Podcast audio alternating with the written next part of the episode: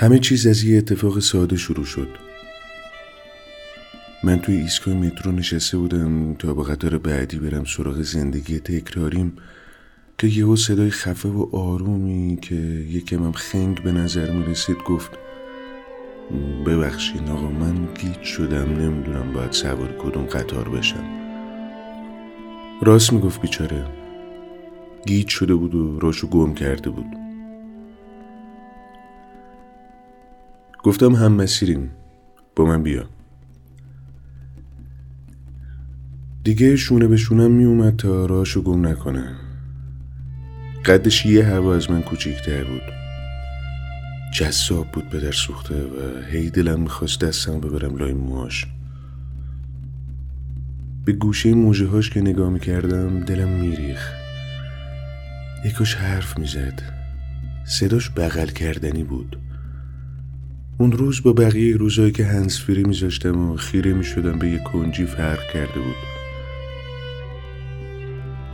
مسیر طولانی هر روز داشت مثل یه چشم هم زدن میگذشت و هی هر لحظه بیشتر دلم می‌خواست سر حرف باز کنم.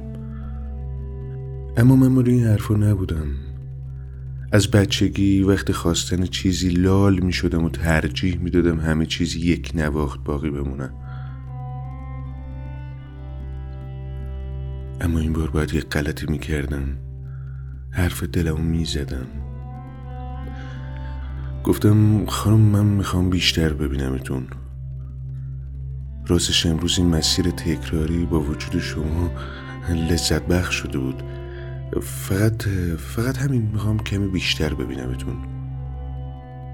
قبول کرد. با همون صدای خفه و آرومش قبول کرد.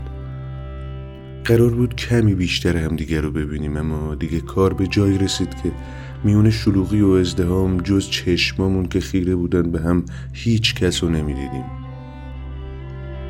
دنیای تکراریم رنگی شده بود. صبح با قربون صدق رفتن بیدار می شدیم و شب و دور از هم ولی با هم به ثانیه می خوابیدیم اول قرار بود کمی بیشتر ببینمش اما دیگه جز اون کسی رو نمی‌دیدم.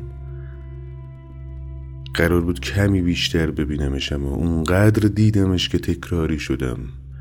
اونقدر زیادی بودم که دلشو زدم که دیگه تصمیم گرفتیم همدیگه رو نبینیم.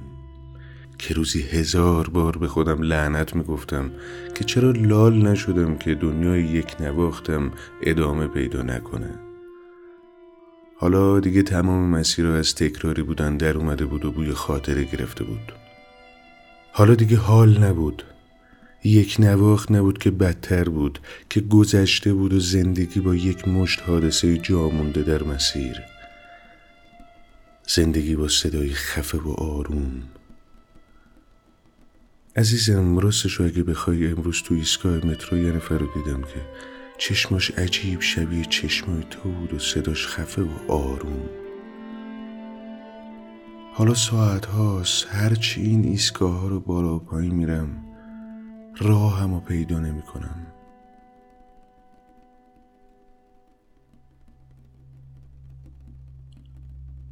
یادت میاد گیج شده بودی و کمکت کردم؟ حالا من گیج شدم گنگ شدم گم شدم. کمکم می‌کنی؟